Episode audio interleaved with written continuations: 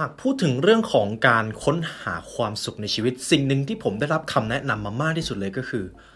การอยู่กับปัจจุบันครับ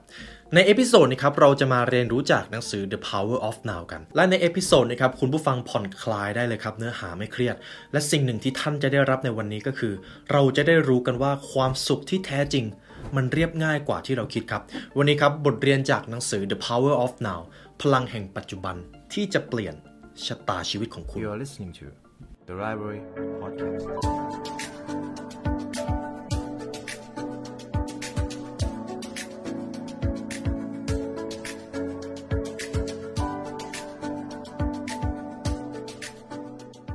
สวัสดีคุณผู้ฟังกันอีกครั้งนะครับ ผมยินดีต้อนรับเข้าสู่ The Library Podcast กันอีกเช่นเคยครับ ใน episode นี้ครับ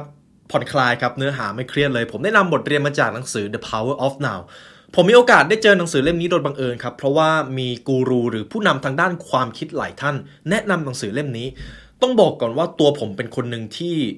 ค้นพบความสุขจากการที่อยู่กับปัจจุบันบ่อยมาก ซึ่งผมเองก็ไม่สามารถอธิบายได้ว่าทำไม แต่ความสุขจริง ๆ มันเรียบง่ายกว่าที่เราคิด ผมเลยเอาบทเรียนจากหนังสือเล่มนี้ มาให้กับคุณผู้ฟังทุกท่านครับ Seven Lessons from the Power of Now that will change your life เจ็ดบทเรียนจากหนังสือ The Power of Now พลังแห่งปัจจุบันที่จะเปลี่ยนชะตาชีวิตของคุณ ก่อนอื่นเรามาดูที่มาที่ไปของการเขียนหนังสือเล่มนี้กันก่อน หากให้พูดถึงแก่นของหนังสือเล่มนี้ครับ แน่นอนครับ อยู่กับปัจจุบัน เท่านั้นครับ นี่คือแกนหลักของหนังสือเล่มนี้เลย มันเป็นเพราะอะไรทำไมจะต้องอยู่กับปัจจุบัน ผู้เขียนหนังสือเล่มนี้ครับ คุณเอ็กฮาร์ท โทลเลครับ ได้เปิดตัวหนังสือในช่วงปลายปี 1990 หนังสือเล่มนี้กลายเป็นหนังสือผู้นำทางด้านจิตวิญญาณของโลก ผลงานของเขามีประสิทธิภาพจนนักเขียนคนอื่น พูดถึงเขาครับ นักเขียนหลายท่านครับ รวมไปถึงกูรูมักจะให้ความสำคัญกับเรื่องนี้มาก ทุกๆ ครั้งที่เขาพูดถึงเรื่องของการหาความสุขจากการอยู่กับปัจจุบัน หนังสือเล่มนี้จะโผล่มาเสมอครับ ในหนังสือเล่มนี้ผมจะพาคุณผู้ฟังมาเรียนรู้เคล็ดลับของการอยู่กับปัจจุบัน และหาเหตุผลที่จะอยู่กับปัจจุบัน ซึ่งบทความนี้ครับทีมงานได้สรุปออกมาเป็น 7 บทเรียนจากหนังสือ The Power of Now ครับเราค่อยๆ เรียนรู้ไปด้วยกัน เราจะมาดูกันว่าความสุขที่เรียบง่ายแท้จริงแล้ว เราจะต้องรู้อะไรบ้าง ปรัชญาข้อที่หนึ่งครับ The most precious thing in the world is the present moment สิ่งที่มีค่าที่สุดในโลกคือช่วงเวลาปัจจุบันทำไมช่วงเวลาปัจจุบันถึงเป็นสิ่งที่เราควรจะให้คุณค่ามากที่สุด หากให้ผมตอบง่าย ๆนะครับ เพราะนั่นคือสิ่งเดียวที่เรามีครับ ช่วงเวลาที่คุณผู้ฟังกำลังฟังพอดแคสต์ผมอยู่ ช่วงเวลานี้คือสิ่งเดียวที่คุณมีต่อให้คุณจะต้องการอะไรมากมายในชีวิตขนาดไหนก็ตาม คุณเอกฮาร์ดครับผู้เขียนหนังสือเล่มนี้เขาได้เขียนไว้ว่า ช่วงเวลาปัจจุบันคือทั้งหมดที่เรามี เราอาจจะหมกมุ่นอยู่กับงานประจำวันมากจนสังเกตเห็นช่วงเวลาสั้นๆ ของชีวิต แล้วก็รู้สึกว่าทำไมเวลามันผ่านไปเร็วเหลือเกิน ยังไม่ได้รู้สึกว่าได้ใช้ชีวิตเลย คุณเอกฮาร์ดเขาได้เขียนโค้ดหนึ่งไว้ครับ there no future or past there only memory or anticipation ในโลกนี้ไม่มีอนาคตหรืออดีตมีเพียงความทรงจำเท่านั้น เขาบอกไว้ว่าสิ่งที่เคยเกิดขึ้นในอดีตจะสร้างเอกลักษณ์ตัวตนของเราเสมอ ส่วนอนาคตเต็มไปด้วยคำมั่นสัญญา ซึ่งมันยังไม่ได้เกิดขึ้นคำสัญญาอยู่ในรูปแบบของการที่จะทำให้สำเร็จ ความรอดหรือการปลดปล่อย แต่ท้ายที่สุดแล้ว อนาคตคือสิ่งที่เราคาดหวัง แต่เราไม่มีทางสัมผัส มันจึงเป็นเพียงแค่ภาพลวงตาครับ นี่จึงเป็นเหตุผลว่าทำไมหนังสือ The Power of Now ให้คำจำกัดความของการอยู่กับปัจจุบันไว้ค่อนข้างชัดเจน The Power of Now ครับหนังสือเล่มนี้เขาบอกเลยว่าเวลาเป็นสิ่งมีค่าครับ แต่จริง ๆ แล้วปัจจัยที่เราถือว่ามีค่ามันไม่ใช่เวลาครับ เวลาไม่ได้มีค่าในตัวของมันเอง แต่เป็นการกระทำที่อยู่ในช่วงเวลานั้นต่างหาก หากให้ผมสรุปออกมาก็คือการมีแผนชีวิตเป็นสิ่งที่สำคัญ การมี why ในการใช้ชีวิตเป็นสิ่งที่สำคัญ แต่สมมุติว่าถ้าการเดินทางจะเป็นเหมือนการปีนเขา การได้ปีนเขามันก็คือการได้รางวัลในตัวมันเอง ความสนุกระหว่างการปีนเขา นั่นเป็นอีกสิ่งหนึ่งที่เรามองข้ามไม่ได้ เพราะว่ามันทำให้เรารู้สึกดีและรู้สึกมีความหมายในการใช้ชีวิตครับ ปรัชญาข้อที่ 2 ครับ wherever you go ensure that you are there totally ไม่ว่าคุณจะไปที่ไหน ขอให้แน่ใจว่าคุณอยู่ตรงนั้น อย่างเต็มที่ ผมขออนุญาตนำโค้ดที่ท่านบุตดาเขาได้ส่งต่อให้กับคนรุ่นหลังครับ ผมชอบโค้ดนี้มาก as you walk and eat and travel be where you are otherwise you will miss most of your life เมื่อคุณเคลื่อนที่กินและเดินทาง ขอให้คุณอยู่ตรงนั้นให้เต็มที่ มิฉะนั้นแล้วคุณจะพลาดทุกสิ่งทุกอย่างที่คุณมี โค้ดนี้ผมมีโอกาสได้อ่านมาจากบุตดาครับเป็นของปรัชญาพุทธ ผมชอบโค้ดนี้มาก เพราะสุดท้ายแล้วครับ สิ่งที่เรามีจริงๆ อย่างที่ผมบอกไปในตอนแรก คือช่วงเวลาที่เรากำลังทำสิ่งสิ่งนั้นอยู่ หากคุณผู้ฟังลองทำแบบนี้ครับ ทุกๆ ครั้งที่เรากินข้าว ลองปิดโทรศัพท์ ลองปิดคอมไม่ต้องดูอะไรแล้วกินอย่างเดียว จริงๆ ผมว่ามันได้ความรู้สึกอะไรบางอย่างกลับมา ผมเองก็ตอบไม่ถูกเหมือนกัน หรือแม้แต่ช่วงเวลาที่คุณผู้ฟังขับรถหรือเดินทาง ลองเดินทางอย่างเดียวดู แล้วก็อยู่ตรงนั้น ผมว่ามันมีความรู้สึกดีบางอย่างเกิดขึ้นครับ และสิ่งนี้ผมอยากให้คุณผู้ฟังได้พบเจอด้วย มันเรียบง่ายเท่านั้นเองครับ ปรัชญาข้อที่ 3 ครับ say yes to the present พูดคำว่าใช่กับปัจจุบัน เขาบอกไว้ว่าเมื่อพูดถึงการยอมรับครับ ไม่ว่าจะเกิดอะไรขึ้นในปัจจุบัน ไม่ว่าจะเป็นสิ่งที่ดีหรือสิ่งที่ไม่ดียอมรับครับ หนึ่งในเหตุผลก็คือ การเข้าใจว่าทุกอย่างมีเหตุผล ในตัวของมันเอง ผมชอบเรื่องราวหนึ่งก็คือ สมมติว่าคุณผู้ฟังเดินเข้าป่า แล้วคุณเดินเหยียบกับดักหมี สิ่งแรกที่เราควรทำคืออะไรรู้ไหมครับ สิ่งแรกที่เราควรทำก็คือ เราต้องยอมรับก่อนว่าเฮ้ยเราเหยียบกับดักแล้วนะหนึ่งในสิ่งที่สำคัญของการยอมรับก็คือ ถ้าคุณไม่รู้ตัวว่าคุณกำลังโกรธ ถ้าคุณไม่รู้ตัวว่าคุณกำลังมีความทุกข์หรือมีความสุข คุณจะไม่รู้ว่าคุณจะรับมือกับสถานการณ์นั้นอย่างไรครับ ในหนังสือเล่มนี้เขาก็จึงได้บอกว่า acceptance is not defeat simply peace and consciousness การยอมรับไม่ใช่การแพ้ แต่เป็นความสงบอย่างเรียบง่าย และมีสติในการใช้ชีวิต เมื่อเรายอมรับสถานการณ์ คุณจะสามารถดำเนินชีวิตต่อไปได้ และมีพลังใหม่ในการต่อสู้หรือสร้างแผนการต่อไปในอนาคต โดยหนังสือเล่มนี้ครับคุณเอกฮาร์ดเขาได้เขียนไว้ว่าเวลาเราโกรธ และเราพยายามที่จะควบคุมหรือต่อต้านความโกรธของตัวเอง สิ่งที่จะได้รับกลับมาก็คือ เราจะล้มเหลวครับในการต่อต้านความรู้สึกนั้น หนึ่งในสิ่งที่ไม่มีประโยชน์มากที่สุด และเราทำกันอยู่เสมอก็คือ การต่อสู้กับสิ่งที่มีอยู่แล้วภายในตัวเรา หรือการต่อสู้กับการที่เราเป็นตัวของตัวเอง ซึ่งเราจะแพ้ครับ ยอมรับสถานการณ์ในชีวิตของเราในปัจจุบัน และเริ่มสร้างชีวิตใหม่ด้วยการยอมรับว่าสุดท้ายแล้วนี่คือสิ่งที่เราเป็น และเราจะพยายามทำให้ดีขึ้น เราจะไม่ต่อต้านสิ่งที่เราเป็นปรัชญาข้อที่4ครับ purpose to focus on positive things more than negative ones จดจ่ออยู่กับสิ่งที่เป็นบวกมากกว่าสิ่งที่เป็นพลังงานลบ อย่างที่ผมได้ทำพอดแคสต์ไปใน episode ที่แล้วครับ The Power of Bad ท้ายที่สุดแล้ว อิทธิพลด้านลบมักจะมีพลังมากกว่าอิทธิพลด้านบวกอยู่เสมอ หนึ่งในเหตุผลนั้นก็คือ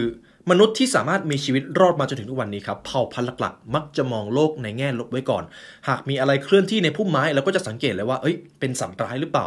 มนุษย์ที่มีโอกาสรอดก็คือมนุษย์ที่ มองโลกในแง่ลบใช่ไหมครับคอยระแวงอันตรายอยู่ตลอดเวลา แต่ในทุกวันนี้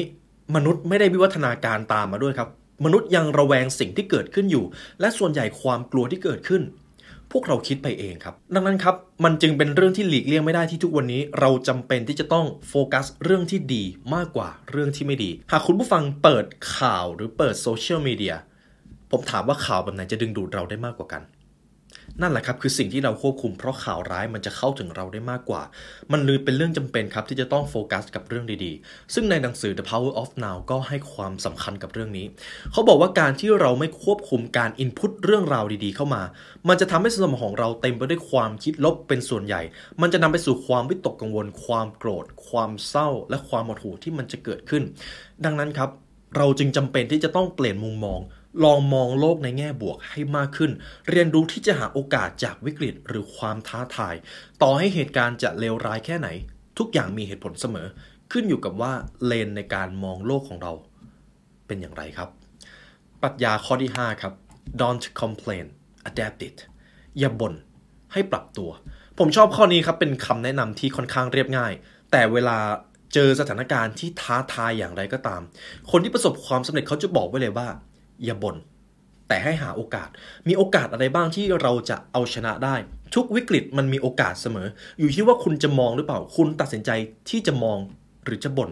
เท่านั้นเองครับ อยู่ที่ว่าเราเลือกอะไร ผมค่อนข้างมั่นใจว่าหากคุณผู้ฟังได้อ่านหนังสือเกี่ยวกับการพัฒนาตัวเองเขาจะแนะนำไว้เลยว่า ไม่ว่าจะเกิดอะไรขึ้น พยายามอย่าบ่นเพราะมันเป็นหลักฐานที่แสดงว่า คุณไม่ยอมรับสถานการณ์ที่เกิดขึ้นในชีวิต คุณไม่ได้คิดจะทำให้สถานการณ์ดีขึ้นเลยด้วยซ้ำการบ่นเป็นหนึ่งในลักษณะทางลบครับ มันทำให้คนคนนั้นรู้สึกกลายเป็นเหยื่อมากขึ้นกว่าเดิม ผมขออนุญาตนำบทเรียนหนึ่งมาให้คุณผู้ฟัง ผมเองก็มีโอกาสได้ทำคลิปสั้น และเป็นบทเรียนที่ผมอยากให้ทุกท่านได้ลองตระหนักดู หากคุณไม่มีความสุข หากคุณไม่ชอบงานที่ทำหรือแม้แต่หากคุณกำลังรู้สึกว่าคุณกำลังใช้ชีวิตไปวันๆไม่ได้มีเป้าหมาย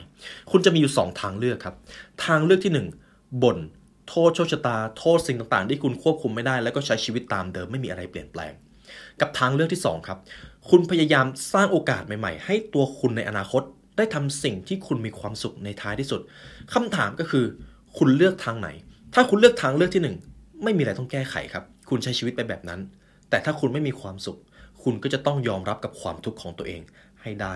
แต่ถ้าคุณเลือกทางเลือกที่ 2 คุณก็จะต้องทำให้แน่ใจว่าคุณได้สร้างโอกาสเล็กๆ น้อยๆบางอย่าง คุณได้หาความรู้เพิ่ม คุณได้ลงทุนกับตัวเองมากขึ้น นั่นแหละครับคือการเดินตามทางเลือกที่ 2 เรามีสิทธิ์เลือกเสมอครับ อยู่ที่ว่าเราจะเลือกหรือเปล่า และถ้าเราไม่เลือกสุดท้ายจะมีคนมาเลือกให้เรา เท่านั้นเองครับ นี่คือชีวิต ดังนั้นครับ the choice is yours ทางเลือกทั้งหมดในชีวิต คุณคือผู้รับผิดชอบผลลัพธ์ ทั้งหมดครับ ผมพาคุณผู้ฟังมาถึงปรัชญาข้อที่ 6 let go of your past so that it doesn't ruin your present or your future ปล่อยวางอดีตของท่าน เพื่อไม่ให้มันทำลายปัจจุบันหรืออนาคต ผมค่อนข้างมั่นใจว่าเราทุกคนจะมีความรู้สึกแย่ๆบางอย่างในช่วงเวลาอดีต ผมเองก็มีครับเรามักจะเรียกสิ่งนั้นกันว่าปมในวัยเด็ก เพราะในช่วงเวลาวัยเด็กเราอินพุตอะไรโดยที่เราไม่สามารถกลั่นกรองได้ และมันเป็นความรู้สึกที่ ฝังแน่นมาจนถึงตอนนี้ ผมเข้าใจ ซึ่งในหนังสือ The Power of Now ครับ คุณเอ็กฮาร์ดเขาได้เขียนไว้ว่า เราทุกคนเคยทำบางสิ่งในอดีตที่เราไม่อยากจะพูดถึง เราอาจจะเคยมีความขัดแย้งกับเพื่อน ทะเลาะกับครอบครัวหรือถูกหักหลัง และเราไม่อยากนึกถึงมัน ซึ่งสิ่งเหล่านั้นกลายเป็นความผิดพลาดที่ติดอยู่ในใจการยึดติดกับประสบการณ์ด้านลบเหล่านี้มักจะส่งผลเสียต่อเราในอนาคต มันบั่นทอนจิตใจ และทำให้เราหลงเข้าไปในด้านลบของอดีตได้ง่ายดายมากจนเกินไป ผมอยากจะบอกคุณผู้ฟังว่าผมมีโอกาสได้อ่านหนังสือเล่มหนึ่ง จงมองหาช้างที่อยู่ข้างหลังยุง ถ้าคุณผู้ฟังมีโอกาสได้ไปร้านหนังสือน่าจะเห็นเล่มนี้ ผมชอบเนื้อหาของหนังสือเล่มนี้มาก แต่อย่างแรกเลยผมไม่สามารถสรุปได้เพราะมันซับซ้อนมาก แต่เนื้อหาหลักๆก็คือ หากคุณผู้ฟังมีเรื่องราวอะไรก็ตามที่คุณรู้สึกว่าคุณโกรธง่ายกว่าเรื่องอื่นๆ มันมีความเป็นไปได้ว่าเรื่องนั่นแหละ คือปมในวัยเด็กของคุณ คุณผู้ฟังลองสังเกตตัวเองดูว่า มันมีปัญหาอะไรหรือเปล่าเวลาคุณเจอ คุณจะรู้สึกอารมณ์ขึ้นง่ายมากเลย นั่นแหละครับคือสิ่งที่คุณจะต้องเข้าไปทำความเข้าใจมากที่สุด เพราะมันเป็นปมที่คุณต้องแก้ไขครับ ผมเองก็มีครับส่วนใหญ่มักจะเกี่ยวข้องกับเรื่องของความสัมพันธ์เป็นหลัก แต่ท้ายที่สุดแล้วหนังสือเล่มนั้นกับหนังสือ The Power of Now แนะนำเหมือนกันเลยก็คือ จงเคารพอดีตของคุณ นั่นคือเรื่องราวที่คุณได้เขียนขึ้นมา หากคุณกำลังตกอยู่ในสภาวะที่รู้สึกไม่ชอบกับอดีตของตัวเอง แทนที่จะเดินไปตามเส้นทางนั้น คุณควรให้ความเคารพกับอดีตของตัวเอง ซึ่งตรงนี้คุณเอ็กฮาร์ดเขาได้เขียน quote หนึ่งครับ เขาได้เขียนเอาไว้ว่า การเคารพอดีตของท่าน เป็นก้าวแรกสู่การให้อภัยตัวเอง เพราะท่านจะมีอิสระที่จะโอบรับและสัมผัสกับอนาคตที่ท่านจะเขียนขึ้นเอง อย่างสง่างามครับ ผมพาคุณผู้ฟังมาถึงบทเรียนข้อสุดท้ายครับ live in the present however you feel ไม่ว่าจะรู้สึกอย่างไร ขอให้ท่าน อยู่กับปัจจุบัน ผมชอบบทเรียนนี้ครับค่อนข้างลึกซึ้ง เราทุกคนต่างอยากมีความสุข แต่มันเป็นไปไม่ได้ที่เราจะมีความสุขตลอดเวลา และนั่นเป็นเรื่องที่ดีด้วย เพราะอะไร ผมชอบประโยคชวนคิดหนึ่งที่คุณเอ็กฮาร์ดเขาได้เขียนไว้ when the good season comes we are happy on the other hand when the bad season comes we experience sadness and desire eternal happiness เมื่อฤดูกาลที่ดีมาถึง แน่นอนเราจะรู้สึกดี และในทางกลับกัน เมื่อฤดูกาลที่ไม่ดีหรือความทุกข์มาถึง เราจะรู้สึกเศร้าและปรารถนาความสุขนิรันดร์แต่ท้ายที่สุดแล้วความปรารถนานั้นจะไม่มีทางเป็นจริง ความสุขจะกลายเป็นยาพิษได้เสมอ หากเรามีความสุขตลอดเวลาครับ ถ้าเรามีความสุขตลอดเวลาความสุขจะกลายเป็นความธรรมดา ซึ่งนั่นไม่ใช่สิ่งที่เราอยากจะเจอ เพราะท้ายที่สุดแล้วเมื่อชีวิตไม่มีความท้าทายให้เอาชนะ แล้วเราจะรู้จักกับความสุข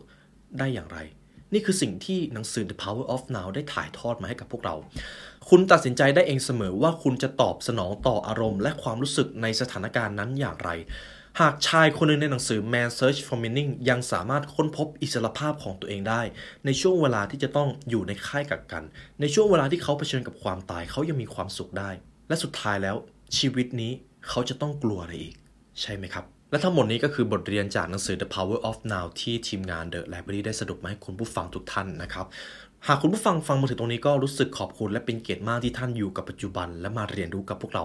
หากคุณผู้ฟังอยากใช้เวลาเรียนรู้ให้ลึกซึ้งกว่านี้ครับ คุณผู้ฟังสามารถซื้อหนังสือได้จาก The Library Shop นะครับ หนังสือทุกเล่มในร้านเป็นหนังสือที่เราคัดเลือกมาให้ เพราะท้ายที่สุดแล้วความรู้จะพาให้ท่านค้นพบอิสรภาพในชีวิตครับหรือถ้าคุณผู้ฟังอยากเรียนรู้ผ่านการฟังครับ คุณผู้ฟังสามารถฟังเดียวบุ๊กภาษาไทยและภาษาต่างประเทศได้ในแอปพลิเคชัน Storytel นะครับ เรามีความเชื่อในการสร้างสังคมแห่งการเรียนรู้ด้วยกัน คุณผู้ฟังสามารถใช้ส่วนลดราคาพิเศษในแอปพลิเคชัน เดี๋ยวผมจะทิ้งลิงก์ไว้ข้างล่างเช่นกันครับ ในวันนี้ครับขอบคุณมากที่มาเรียนรู้ด้วยกันได้เวลาอันสมควรแล้ว ทีมงาน The Library และผมขอลาไปก่อน ขอให้วันนี้